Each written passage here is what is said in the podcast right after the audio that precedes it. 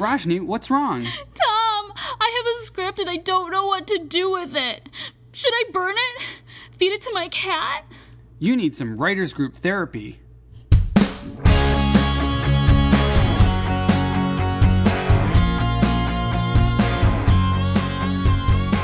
Hello and welcome to Writers Group Therapy. I'm Tom. And I'm Roshni. We're writers helping writers. Are you ready for your session? The doctors are in. Today we have special guest Travis Joe Dixon, writer, actor, and DP. Hello, hello. Hey! Hi, Travis. Hi, guys. So we actually go back a few years because we met at a casting director workshop facility that is now defunct. Defunct. and then uh, I think we worked together on one of your projects, and then you joined our writers group. So here you are now. Yes. So yeah, Yay! history. Yeah. So as a self producer, what have you been working on lately?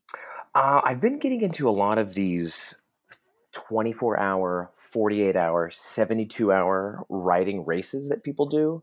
Where So you're a sadist. Uh, it's actually been a like I I find that whenever I'm working on my own project and I've got all the time in the world to get it done, I find that is is a lot harder for me. But like where you're given a time limit, I find that everybody focuses a lot better. And you kind of cut out a lot of the stuff that you don't need. But that's just me. yeah. Are you using the same team for each of these yeah, festivals? it's it's uh, there's a buddy of mine that I met through um, just doing theater, and he's got his own kind of production company, and he puts these things together, and he has this group of people that he will just throw up a challenge, and whoever wants to throw up their name and what they'd like to do as far as like crew or write or act in it, and then people kind of get jobs assigned to them depending on you know what they did prior. Like for example, if you crewed the last one, you you know if you're an actor, you get first dibs on the acting roles. But so far, I've really only wanted to help either write or do uh, DP on it, and I've edited a couple of them too now. So um, that's another another skill that I'm I'm trying to get much much better at because I realize that not only if you you can have a bad writer, but if you've got a good editor, you can Mhm. kind of fix a lot of that in post, sort of. Fix it in post. Fix it in Credit post. cards. Oh, no. Exactly. Don't say that, please. But what's interesting is I know that your background's primarily as an actor, so actor to writer's not a big jump, but actor to DP, how'd you get into that? doing a lot of my own self tapes. Um, I spent a lot of time doing a lot of self tapes for uh, a website called indie.com. They would put up these acting challenges where you had the opportunity to read an original script, a three page original script, and do whatever take you wanted on it. And it was it would be for a certain casting director. And it got to where I just took these scripts and I would kind of start to interpret them interpret them in ways that they maybe weren't meant to and so it kind of gave me a different angle on things and that kind of led to me shooting my my own like shooting one side of it as one character and then i'd flip it around and i'd play the other character too so i kind of started to turn these things into short films and that Hmm. just led to me wanting to make more short films with you know myself on either both sides of the camera or on you know or behind the camera So, what do you feel like your your ultimate goal is then? Obviously, nobody sets out to be a short film producer.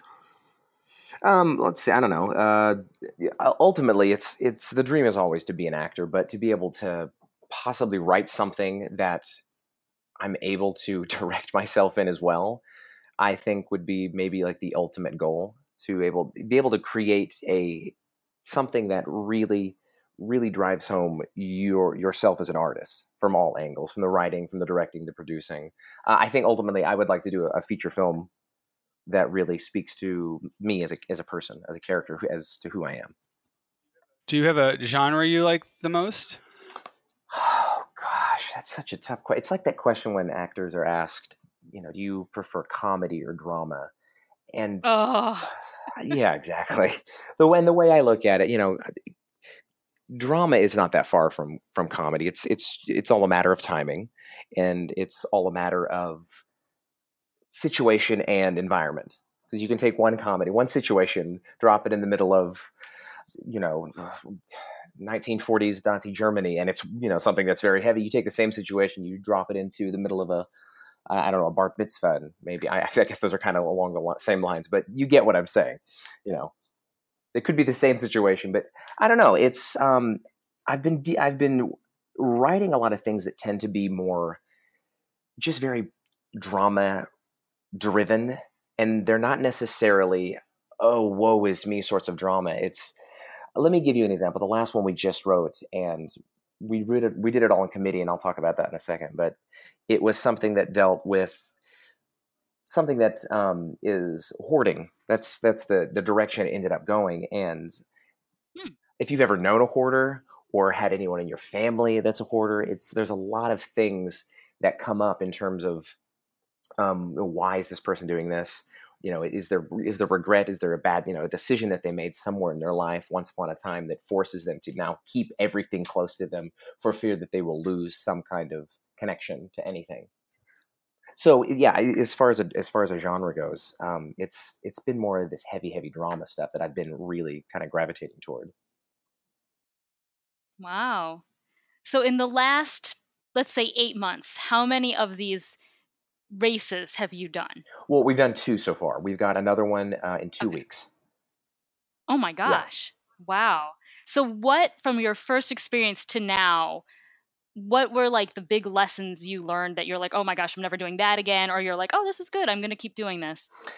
Oh, well, always when you get uh, the first one we ever worked on, it was, it was there, there were five of us as writers. And I quickly came to learn if you if when you're in a, a committee like that writing if you don't have a mm-hmm. second to go back and reread scenes that that where you're trying to connect certain themes and just just dialogue in general if you don't go back mm-hmm. and reread it out loud you don't kind of realize how certain things are sounding in your head they always make sense i'm sure that you write a line yeah. and you're like oh that's brilliant and then you get out there and you're like oh my god we never did a table read for this i never read it out loud this is this is not working at all how one person is interpreting it is completely different than how I wrote it. So mm-hmm. going back and really examining the theme that you want from the beginning and then writing from that point instead of trying to all right what's scene one line one? It's it's more about what's what's the overall theme from there? And also in terms of shooting ugh, i forget a shot list. Like we tried to do shot lists and everything changes on the day on the fly when you're doing everything because you never know quite where you're going to shoot, what you're going to shoot, what theme you're going to have to follow because they give you prompts every time you start. At seven o'clock at night, they give you three different prompts and they can all vary from themes to props to lines of dialogue. So you never quite know what you're going to get. So it's it's a lot of it's a lot of yes and just like improv. Oh wow! And you have to have it edited by the end of the 24 or 48 hours as well, or do Correct. they give you extra time for editing? No, no, no. Oh. It's you have to you have to have everything edited, and it has to start uploading before that deadline. At uh, it's usually 7 p.m. whatever the following day or the next day, depending on how many days you have. It's usually seven o'clock. If you're in the queue to upload, you're fine. But if you hit oh if you gosh. hit upload one minute late, all that work is for nothing. Oh, that's a that's a that's a different different uh, requirement from when I've done this before. The 48 hours you had to actually physically deliver it yeah. like on a disk or a flash well, drive. and some of them do that. I started looking into other because this one um, was ended up being a premiere in Georgia for the 72 hours. So I flew out there and went to the premiere and it was great. But I started looking up other states that do this sort of thing. And I'm from Oklahoma and I thought, hey, maybe they're doing one. And coincidentally, the day I looked it up was a couple days ago. Um, uh, Sunday, and they were just wrapping up their 48 hour that night. Oh. And oh, no. according to their rules, you do. You have to hand it in on a flash drive or whatever medium you want. Some have actually turned in film. I don't know how they did that in 48 hours, but they actually were able to shoot it on film and get it to a medium where they could actually turn it into them. But you had to actually physically hand it in, and you've got to factor that in as well. Oh yeah, many a many a 48 hour film project has died in the render queue. Oh, for sure, and especially if you're our our 72 hour film ended up being about 12 minutes. And that render takes anywhere from, it can take an hour to, I think like an hour 45, depending on what size you're trying to, you know, what output you want. So yeah, I mean, you've got to be done hours before the deadline. And it's probably good that you've worked with the same team because at least you know each other's personalities. I can't imagine probably on your first project you had a lot of unknown people in the room to you, right? Oh, for sure. Um, there there were a handful of people I didn't know, but again, I'd known a lot of these people from doing theater with them. So we had done shows okay. together. I kind of knew their temperaments and the personalities, but the thing is I knew them as actors. A lot of them now were coming in to be grips and you know electric and because everyone has to pitch in. Um, we, we, you know i needed somebody to come in and do scripty and someone had to do lighting and so it becomes it becomes a lot of hands-on and you don't quite know where people's skills lie until they're like oh oh i got that. I, I know how to do that. Oh my word. That is that is a skill. I salute you.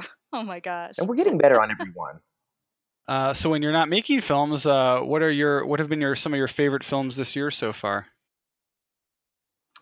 you're to hate me. It seems like I only go to see one film a month, and it tends to be like one of the Marvel tent poles that they put out. So, like Infinity Wars and Ant Man and the Wasp, and you know these aren't known for like you know these these wonderful tear dropping or you know scripts that they have, but they've you know it kind of just it's fun to sit back and just enjoy yourself.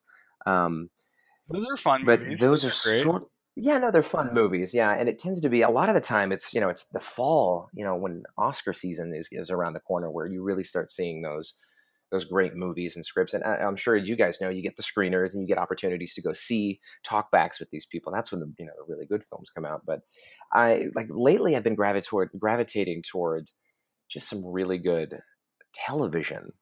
Um, I've been catching up on Better Call Saul. That's one that I just I watch hmm. from a cinematography point of view, and if you've ever seen that, they have such interesting ways of telling a story or telling or foreshadowing yeah. things with that sort of stuff. And it's another another way that I look at. I'm starting to look at films and and just you know that sort of visual medium in general. Like people can not say a thing, but what story has been told just through the the angles and the colors that you've you've picked. So what's up? Uh, what's up on the horizon for you? Well, we yeah, we got the 48 around the corner. Um, uh, as an actor, I've got uh, a feature film that's supposed to premiere um, here in LA, I think next month, Ooh. called uh, The Riot Act. It had its premiere at uh, Cannes this year. Nice. Uh, last Congrats. month. So yeah, that's that's the next thing I'm trying to I'm trying to get out there. That's awesome. Um, I haven't even yeah I haven't seen it yet. I, I hope I did a great job. well, if you were in in is it can or is it con? I never know how you say it. I never know how to say it either. I'm like, okay, it, you know, for the longest time, it's got that S at the end, so I was like, cans. you know, I didn't. That's okay. I'm from the Midwest. I, I do the no same idea. thing. But if you've got a film there, that's that's pretty stellar. Yeah, it's the first time. That's congratulations. That's a, that's awesome. So, if people want to find you online, how can they find you? I uh, am at Twitter at uh, Travis J Dixon, and that's also my Instagram handle at Travis J Dixon. And of course, you can find me on Facebook, and I've got a Facebook fan page, and I've also got a website, MrTravisDixon.com. Awesome. So, for all of you out there listening, make sure to check out Travis Dixon online, and maybe you'll catch one of his short films if you're in one of those 48 hour film festivals. And we'll see you guys next week. Bye.